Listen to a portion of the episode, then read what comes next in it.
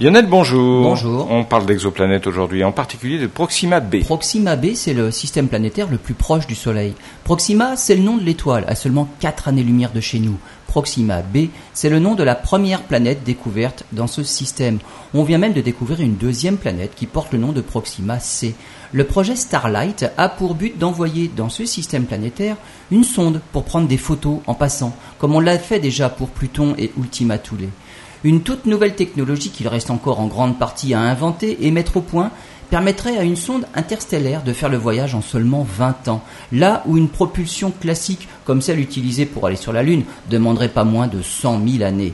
L'idée est d'envoyer une sonde de seulement quelques grammes, juste un capteur en fait, pour prendre des photos finalement, tractées par une voile solaire. Mais à la place du Soleil, pour propulser le tout, un énorme laser basé sur Terre. C'est cette propulsion par la lumière qui est la seule capable d'accélérer la sonde jusqu'à des vitesses compatibles avec le voyage entre les étoiles. Avec cette propulsion, on espère atteindre 20% de la vitesse de la lumière. Des tests dans la haute atmosphère, à 32 km d'altitude, viennent d'être réalisés. La sonde lilliputienne tirée par un ballon a pu faire fonctionner les systèmes de navigation, les équipements de communication, les détecteurs et les caméras. Prochain test l'an prochain pour un vol suborbital.